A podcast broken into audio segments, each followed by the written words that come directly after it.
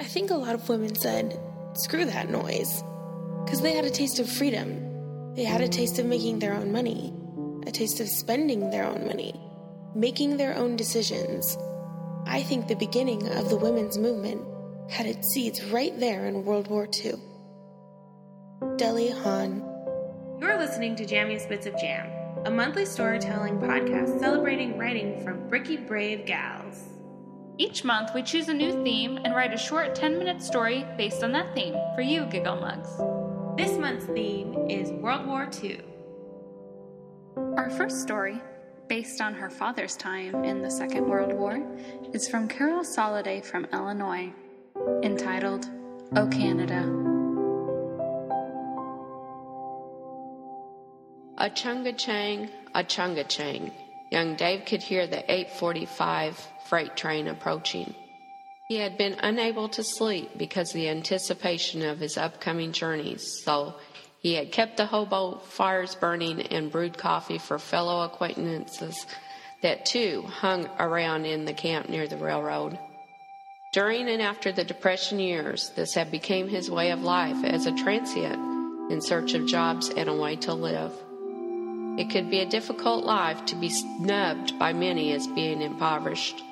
Some people considered them the undesirable element, whether criminal or as lazy beggars. This was mostly the untruth, as many used the rails as a means of travel. There was a sense of freedom, hopping a freight train, getting off where you chose to go, and finding work enough to pay for food and essentials. They did not depend on free handouts. If one of the hobos had a can of beans, the whole campsite could partake. That was the code. One of Dave's weaknesses was that he would give someone the shirt off his back even if he needed it. He was self sacrificial in that way. At age 19, he had bounced around between his mother and dad, whom were divorced when he was two years old, and a grandmother and their families. He had made it through the sixth grade but had to quit and find work where he could to help support his family out. He liked to think of himself as a Rhodes Scholar. He was like a sponge and absorbed all that he could read, and he filed away observations and experiences for some rich storytelling later around the campfires. Like most young men at this age, Dave wanted, was wanting to serve his country as many generations before in prior wars. His dad and uncle had served in World War I and grandfather in the Civil War. It had changed his father as he had served as a medic in the war, England in the war. His dad always said that you are not a man until you go to war. Dave had always felt he had to prove himself. Even his mother would be working at a hairpin factory making pins for bombs in the war. Dave had came up from Texas where he had enlisted in the US Air Force only to be discharged honorably after six months because of medical reasons. He had felt such disappointment, he thought he could keep up with the best of soldiers. He stopped off at his mother's house for a short visit and told her of his disappointment. Since she was a Blackfoot Indian, she suggested that there was a distant family in Canada and that maybe he could fight on the Canadian side. After all, the Second World War was all about the Allies defeating the war machine in Europe and preventing further genocide of people because of their race and religion. It would be the most turbulent time, which would bring on the emergence of the atomic bomb against Japan in the war in the Pacific. As the train approached closer, Dave readied himself to hop the freight car. All the belongings he owned was in his duffel bag, which he carried on his back. He always traveled light as he never stayed in one place too long to grow roots or attachments. Finally, the rail car was in sight. Dave threw his duffel bag onto the car, ran and leapt, making a hard landing upon the wooden slat floor. Here he could sit and watch the world go by. This made him feel as the world was his oyster, at least for now. After days, hours passed, and a few switches of freight cars, Dave had made it to Fort Erie on July 9, 1939. Along the way, he had done a few jobs for food, drink, and minimal coin. He now had a total of 40 cents in his pocket at the border crossing into Canada. He had a strong will and work ethic.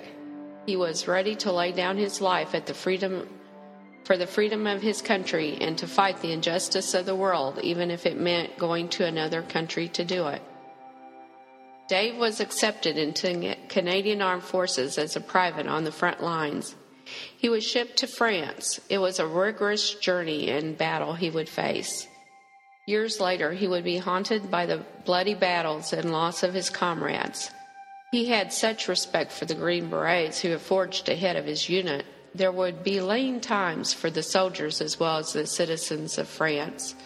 He could not get over the fact they had to eat horse meat, as he loved horses and had been around them all his life as a trainer. The war took its toll on France and its people. The French had welcomed the Canadian soldiers with open arms as they marched into the villages with the bagpipes blowing. The sound always would bring tears to his eyes as he choked up with pride for his brothers in the arms. Some had not made it so far, and some would not make it much farther. It was not all darkness. Dave found a light in the midst of the war. In troubled times, love can be found. Dave had a weekend pass and had met a French girl named Marie Marchand, a waitress in a small village cafe. Her father had died in the conflict and her brother was still off fighting the war. Here she was trying to make enough coin to support her and her mother. At first, she had not wanted to date a GI, as soldiers would leave the country when the war was over. But because Dave was so determined and they understood each other so well, Love was inevitable. They found joy within each other's company, for now that would be enough. Finally, the day arrived that Dave was to move out with the troops. He cursed his misfortune. He shed tears of sorrow as he buried his face in his pillow that night, tears for his love and the loss of comrades. Here he was hidden where he could not be seen underneath the star strewn skies. In these days, grown men are not supposed to cry. The next day he met Marie. She had a dazed, knowing look in her eyes. She knew this would eventually come.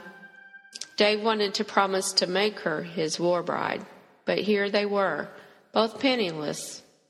If love was equal to the ounces of gold, they would be beyond the wealth of this world. He cursed that he had not been built, born with a silver spoon. Today was a day of grief and mourning, of love found and love lost during a time of war. Today he would ship out with her photograph she had given him in his shirt pocket next to his heart. As Dave stood on the ship, watching Europe fading into the distant sea, a single tear fell from his eye. Memories linger always in the hearts and minds of loved ones. The soldiers of the Second World War sacrificed from lost loves for their countries and fellow comrades with such tender hearts and with brave courage. Yes, this grown man, along with many others, had fought for the right to cry, to mourn their loss, and to hold on to freedoms we all rightly deserve. And now, based on a true story, Five Prayers, written and read by Iris Floyd. It wasn't until the 50th anniversary of World War II that my uncle Tillman Kinney, affectionately known as Hoss, talked about his first days in combat to a few of his siblings, including my mother. I always thought there would be time to sit down with Uncle Hoss and write his story, but he died without that meeting. This story is partly from what my mother told me, partly from independent research, and partly conjecture and poetic license. The following is based on a true story from World War II Five Prayers by Iris Floyd. The skies were gray that infamous day in June 1944, the air filled with the smell of seawater and gunpowder from above, and vomit wafting up from the wood floor of the wave bouncing, flat bottomed Higgins PCTV boat. 36 gear laden soldiers stood shoulder to shoulder along with one chaplain as the boat crew on the raised deck behind them dodged burning wreckage, sunken boats, and debris on the waves to Omaha Beach. Hoss stood next to one edge of the boat. Taller than most in his platoon, he could clearly see the visible horror of war unfolding on the ever advancing shore, both above the top of the boat in the bouncing waves and through the window on the boat's landing ramp. The heaviest of the fighting had been done in the previous two days, but he could see the fire from big guns farther up the beach and see the movement of tank dozers, jeeps, and trucks on the advancing beach in front of him. Smoke rose from fires and exploding munitions, further darkening a dreary sky. As the boat got closer to landing, he saw the movement and felling of soldiers, men scaling the cliffs in the distance, and heard the ever increasing sounds of war. He looked at the depth of the beach and the cliffs in the distance and feared he may never again see the Louisiana farm where he grew up. He remembered the morning he and his year older brother, Amos, left home for the Army.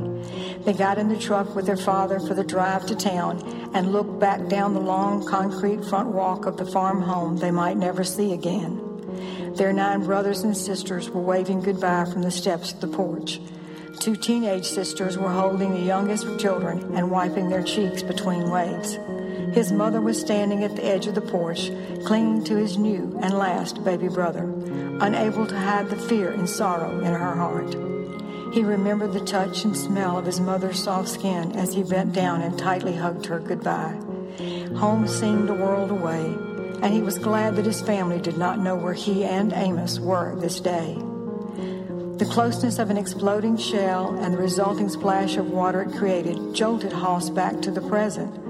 The chaplain became immediately popular as soldier after soldier asked for prayer or his blessing. Joe, the soldier buddy standing next to Hoss, did not move, but lightly punched Hoss with his elbow and raised his slow southern voice above the noise. God is here. We've just been baptized. Hoss looked down at him and managed the vestiges of a reassuring smile. He thought for a moment about his faith and prayed silently. God forgive me for the killing I will do. The 299th Combat Engineer Battalion was the first to land two days before. Using tank dozers and other equipment, they cleared the mines and large crisscross metal beams called hedgehogs from the water and shore in 50 foot wide paths. The battalion took heavy casualties and lost over one third of their equipment, most of it in the water before they ever got to shore. While the landing platoons behind the 299th took fewer casualties because of the cleared landing paths, the combat troops coming in directly behind them on that first day took extremely heavy casualties. Some companies lost half of their men within the first half hour of landing. Those that weren't killed by mines and mortar drowned. So great were the casualties on that first day that one of the 299th tank dozers made its way back down the hill to the beach late in the day and dug a long trench where bodies were stacked and covered with sand in a temporary grave. The second day there were fewer wounded and dead, and fewer still on the third day, but the casualties were still great. Although each division had soldiers assigned to remove the dead, Hoss's were the last to come ashore ahead of the equipment. They had to move not only the dead and wounded, but all of the body parts on shore and in the water. Bodies and body parts were washing up on the beach in great numbers, left behind as the tide retreated. The job was to clear the dead from the water and beach before the tanks and remaining heavy equipment came ashore. The sound of the boat's engine slowed and the landing ramp fell into the water. They began unloading in knee deep water, for which they were all grateful Exploding shells had created an underwater terrain fraught with deep holes, sand hills, and debris hazards that made landings for offloading soldiers treacherous and deadly. Many soldiers wading into deep shell holes sank fast and didn't come up from the weight of their heavy gear or bobbed upside down from their flotation ring, a top heavy problem that had not been anticipated. The closer to shore they landed also meant less time to be easy targets for remaining snipers. Hoss was near the back of the boat, but he saw one soldier fall and then another a few feet in front of the landing ramp. The two soldiers exiting behind the two fallen soldiers helped them to their feet, and the two that had fallen pulled the drowned soldier they had tripped over to the surface and dragged him to shore. A six inch piece of metal protruding through his left shoulder blade gave evidence to his death. Hoss looked down at the water as he hurried down the ramp, then looked to the debris on the expanse of the shore and in the water and realized that the debris was scattered with dead bodies and body parts that he hadn't seen from the boat, and that the blood of thousands colored the water and the beaches. The stench of the two previous days of death grew stronger with every step down the ramp. His face went hot. He felt sick, and the word formed from sudden disbelief, in great sorrow, and in a cry for help from his soul. Jesus! It was a prayer that needed no other words. Tears had seldom come to Hoss. He was a big man, even at his young age, and he felt it a sign of weakness to cry. Now he couldn't stop the tears that seemed to have a life of their own. He desperately wanted to get out of the water and run, but he had a job to do.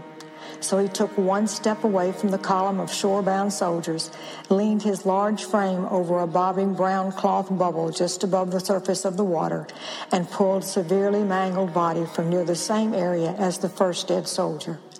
So much of the body had been blown away that he easily lifted it out of the water with one hand and carried it to shore.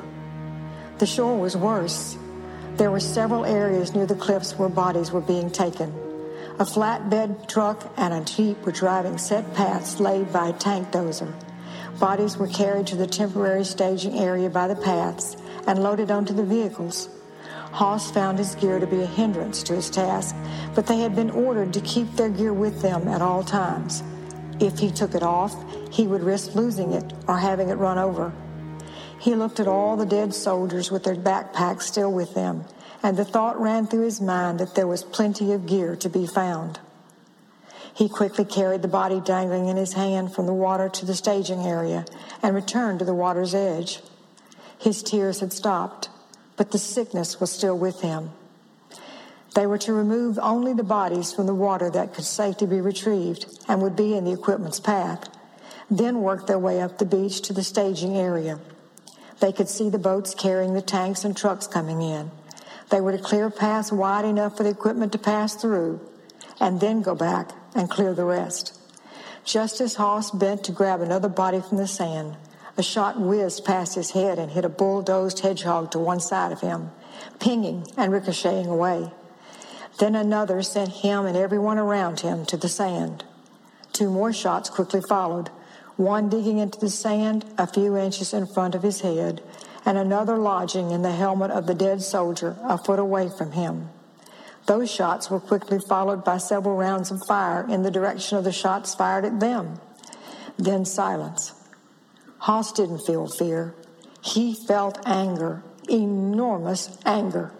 He immediately rose, as did those around him, and looked to the cliffs. He started to curse. You son of a... The soldier next to him shouted the same phrase in anger over him and continued with a string of epithets.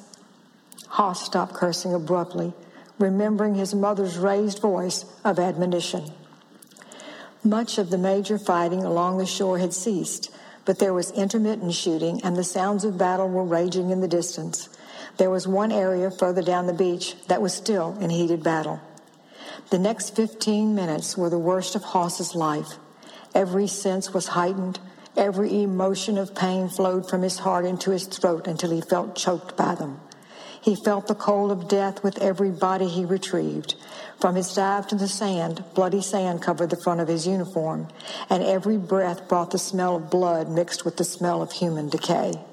This, thought Hoss, is the way war really smells. The boat ride and the magnitude of the death and decay had resulted in most every soldier throwing up at least once, and some were to the point of dry heaves with every body or body part they retrieved. Hoss had a strong stomach and the determination to do his job without weakness. He hadn't let himself throw up, and he wasn't going to. Hoss picked up one body and found a single eyeball laying beneath it. The soldier he picked up had both his eyes. Hoss reached and picked up the eyeball and its dangling tissue, cupping it in one hand as he hurriedly carried the body to the staging area. When he got to the path and laid the body down, he was at a loss as to where to place the eyeball. He put it on the chest of the dead soldier, but became afraid it would fall off. He quickly picked it up again and laid it alone in the sand. Then he became afraid it wouldn't be seen. He thought he should keep it until he could give it to the proper person, but he couldn't bring himself to put it in his pocket. He quickly pulled the soldier's helmet from his head and laid the eyeball inside it. He knew it wouldn't be overlooked sitting in the bowl of the helmet by itself. When he stood up, he felt as though the eyeball said, Thank you. Great sorrow rushed over him for not finding its owner, and tears formed once again in his eyes. On his way back to the beach, Hoss noticed the pools of bloody water that had filled the indentations and holes in the sand. He had brushed the bloody sand from his uniform, but now his uniform was soaked in the blood of the freshly dead and covered with the stench of death from those long dead. For the first time in his young adult life, he felt dirty, small, and insignificant. He wanted to run into the ocean and wash, but the ocean too was dirty with the blood of the brave. He felt guilty that he was alive. He thought, what have I contributed to this battle, to freedom, to my country? This assignment was only for this battle, but he wondered if he had lost his courage, if he had the stomach for war. Sickness flooded his body, and he could no longer will himself to be strong. He fell to his knees and threw up until there was nothing left for his body to give up. When he got up, he heard the tank engines. The tanks were coming ashore. Many times Hoss had passed a body just feet from the death line. A backpack, rifle, and helmet were staged beside it. It was not until Hoss picked the body up that he noticed the dead soldier was whole. He quickly searched the body for wounds but could not see any. He surmised that he must have drowned and been pulled ashore by his buddies who hastily staged his gear in a single act of honor. Joe passed Hoss and yelled that they had to help load the truck. Hoss lifted the dead soldier and carried him to the path in his arms in the same way that he had carried his smaller sleeping siblings to their beds. Hoss looked into the peaceful face of the soldier as he quickly placed him in the death line. He wondered at the life he might have had. It hit him then that Amos was somewhere in this battle. He looked at the line of bodies and body parts and felt an urgent need to know his brother was alive. He briefly looked the length of the beach, searching for his brother's face, and prayed, Keep Amos safe, Lord. Please don't let him die. Like the prayer, the tears that filled his eyes then came from his heart. The flatbed truck pulled up to the line of bodies. Hoss and his fellow soldiers had to get the bodies on the truck and out of the way of the tanks. They had started loading the bodies with care when they arrived, but now they had to load all of the remaining bodies on this one truck in a hurry. Hoss picked up the larger bodies, and the others took care of the rest as they went down the death line. The last two were the helmet with the eyeball and the drowned soldier. Joe picked up the helmet, looked at it, and then up at Hoss. Hoss reached out and took it from him asking him to leave the last body for him to load, then quickly stepped to the front of the truck and handed the helmet with its precious cargo to the truck driver, saying, Don't lose this. The truck driver looked into the helmet for a brief moment, then sat it on the seat next to him, replying with conviction, No, sir, I won't. Hoss returned to the drowned soldier he had so carefully laid at the end of the death line. He had to get the body on top of the layers of bodies so he took the soldier by the belt with one hand and pushed his other hand beneath a gear strap near the soldier's neck and swung him up to the top of the pile.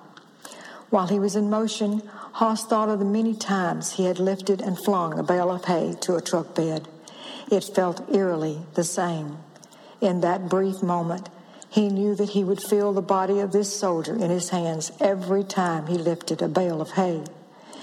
If he made it home, this soldier would be with him for the rest of his life. At the end of the day, like the rest of the platoon, Hoss was physically and emotionally exhausted. They had set up camp, such as it was, in a higher, sandy, grassy inlet away from the beach and away from the body staging areas.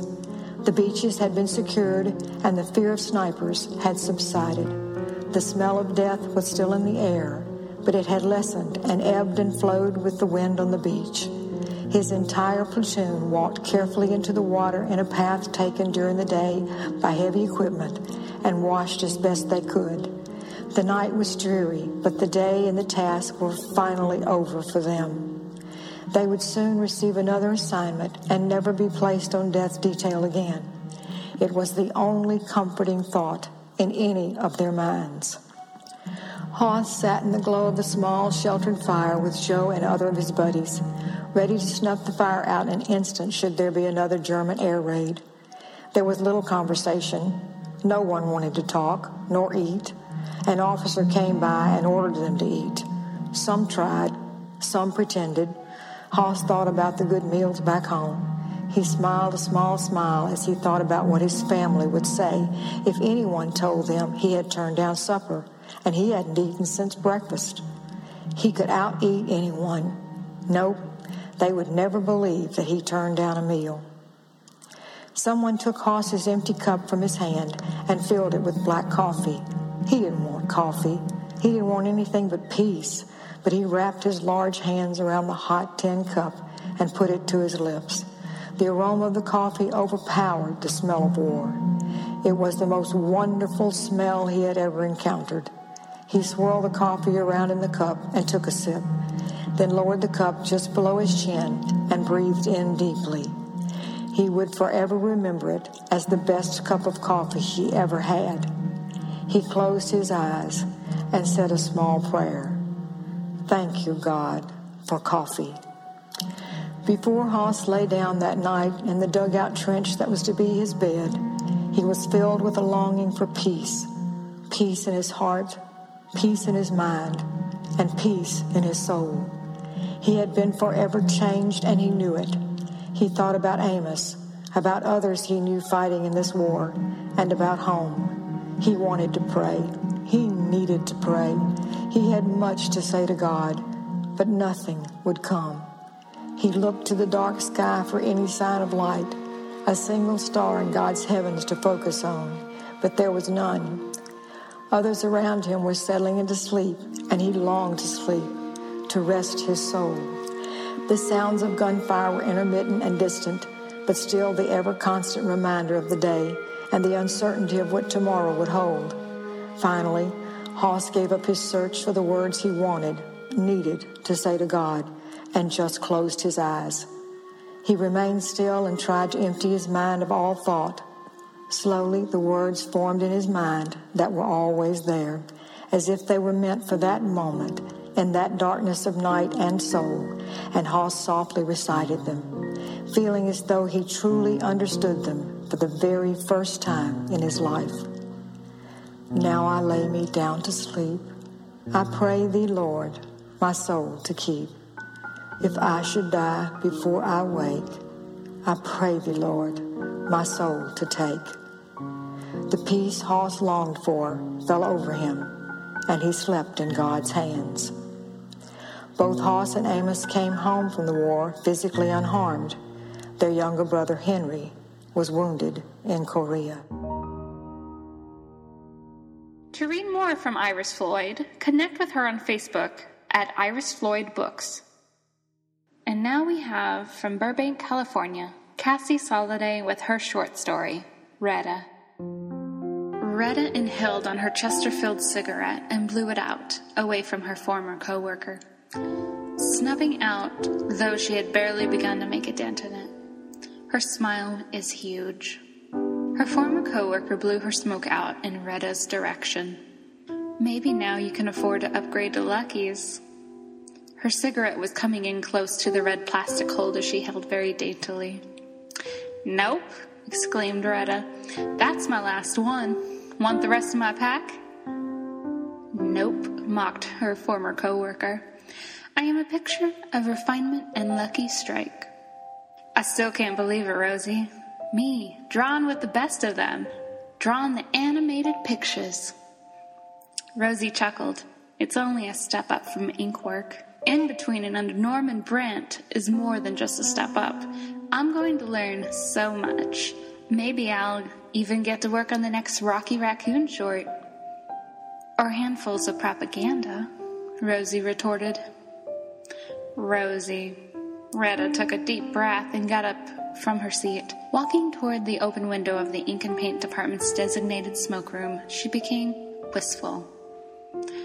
What if I got to animate on a feature? Wouldn't that be grand, Rosie? In the ashtray, Rosie looks at the studio's lovable flagship character.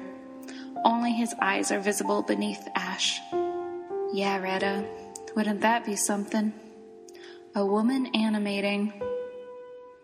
Retta looked back at her, smiling crazy. The next Lillian Friedman. She comes and sits down across from her, reaching her hands out. I hate to say it because I know this is wrong, but I'm glad the war is happening. Oh? If the men weren't needed overseas, we'd still be inking working double shifts, swoop here, swoop there. She imitates the supervisors who continuously snap in her direction when her hand comes anywhere close to touching the cellophane as she works. Good men are dying for you to be an animator? Oh no, that's not what I intended. I mean, can't I be a little bit happy? You're going to hell, little girl. Rosie smirked. Retta awkwardly started to smile, as hoped Rosie understood where she was coming from. You're excited for your first day. I get it. Rosie finally spoke. Retta nodded. I am. I've never met Mr. Brent before. I had the opportunity to ink one of his scenes from the last picture, and oh, what a performance. Drawings and feeling, making me feel. She looked at the clock. Oh my, I better get to the animation building. Hey, think they'll kick me out like last time? Rosie shook her head. Times have changed. Xerox machines have replaced us, and women are now allowed in the animation building. I'm sure everyone knows you're coming. And if not, you should tell them you are. Retta grabbed her purse, heels clapping against the tiled floor of the smoky room. As she opened the door, she looks back. I promise I'll put in a good word for you, Rosie. They have to be hiring more of us. They just have to. I appreciate that, Retta. Retta leaves Rosie by herself in the room with her thoughts. Rosie was angry when she first learned that this would be her last week and she wouldn't be transferred between departments. Fifteen years and this young, vibrant pipsqueak has been here too. Lovely girl, though, thought Rosie. There's nothing left to smoke of her cigarette. She looks back down at the ashtray, engaging the eyes of the raccoon. She snubs the butt out right in his cartoony eyes. There was a napkin next to the ashtray that she hadn't noticed before, and it had an image sketched on it with ink. It was a quick caricature of Rosie as Rosie the Riveter, with pencils, ink pens, and paintbrushes clenched in her fist. Same pose as the We Can Do It poster. Rosie laughs, feeling a lot more optimistic about the week ahead and the 15 years behind her. She pockets the sketch. Her heels clap against the tile floor as she makes her way back to her desk to ink the last scene she was tasked.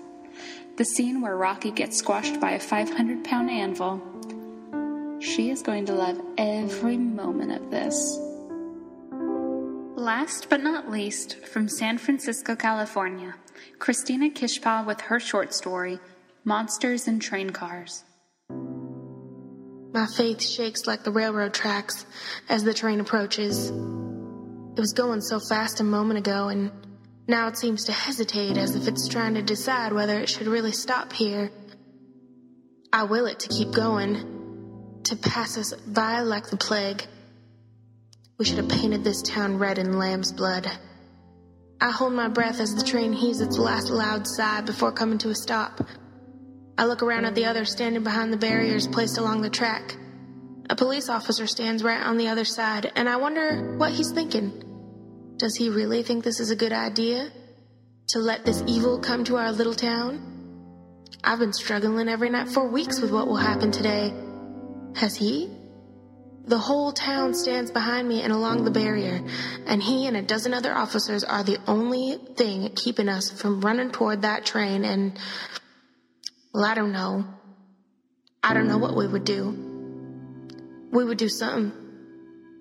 The crowd is noisy, but not loud as they talk amongst themselves about what is inside that train. I've never seen a Nazi up close before, but I've heard terrible things about them. I heard that they have horns on their heads and eyes as red as lava, that they are taller than the average man, that they have long, jagged nails and teeth as sharp as knives. I knew these rumors were all ridiculous, but I had nightmares just the same. In my dreams, the train door would open and black fog would spill from the car and cover us in darkness as giant red eyed men in dark suits and heavy boots would march through our little town destroying everything. Dramatic, I know. But what else is my subconscious to do when the enemy is being dropped off at our doorstep? The military men who came to talk to us at our town hall said the camp would be right outside of town, and since the Nazi soldiers were protected under something called the Geneva Convention, that they must be treated well that any violence toward them would not be tolerated. Eddie would have known what to do. He would have told me how I should react. He would have promised everything would be fine and he would make sure of it. Eddie, my big brother, he's dead now. He died fighting the very monsters that lay in wait in those train cars.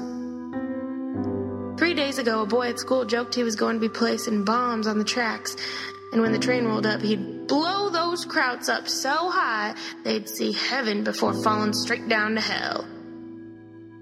Right now, I wish he really had set those bombs. Mama asked me not to come here this morning, but since Eddie died, she doesn't barely get out of bed anyway, so she can't stop me. I can see my father down the barrier a ways. He doesn't know I'm here either, but if he's spotting me, he doesn't seem to care. He stares straight at the train. He looks so tired, his tan face set in a frown. Pa doesn't smile much now, but you can still see the lines etched in his face from when he did. Eddie could always make him laugh. How could we possibly be expected not to react when the monsters who are killing our boys are suddenly right here in front of us? These arrogant, selfish, single minded robots of Adolf Hitler. They don't deserve any right to any protection. I moved to the side a bit to get out of the way in case the crowd rushes forward when the doors slide open. I secretly hoped that they would. American soldiers drove up in a jeep and the crowd suddenly went dead silent. They opened the first car slowly, like they really were unleashing dangerous animals into our midst. Everyone was silent around me. I could see Pa gripping onto the bars on the barrier tightly, his knuckles turning white. I wanted to run to him, but suddenly the Nazis emerged from the train. I fully expected a bang, but not even a whisper could be heard. It was as if everyone there was thinking the same thing as we watched the Nazi soldiers step into the sunlight. They looked just like our boys. Many of them were blonde and blue eyed, just like Eddie. I stood there with my town as we all took in that we weren't just hosting soldiers, but someone else's brother and someone else's son. Even though these men are our enemies, they are still loved from afar by someone just like me. I thought of Eddie and his goofy smile and his strong hugs. These boys must have those too. I couldn't help myself. As they marched past me to their prison camp, I smiled at them. Jammiest Bits of Jam is produced by Christina Kishpaw and Cassie Soliday. Music by Grace Sai. Follow us on Facebook as Jammiest Bits of Jam Podcast and Twitter at Jammiest Bits. If you enjoy this podcast, we'd love it if you would review and rate us. It helps people find us in this community. If you are interested in submitting a 10 minute short story based on the next theme to the podcast, or have any other comments or questions for us, please email jammiestbitsofjam at gmail.com. Until then, keep writing and embracing the most important thing you have your voice.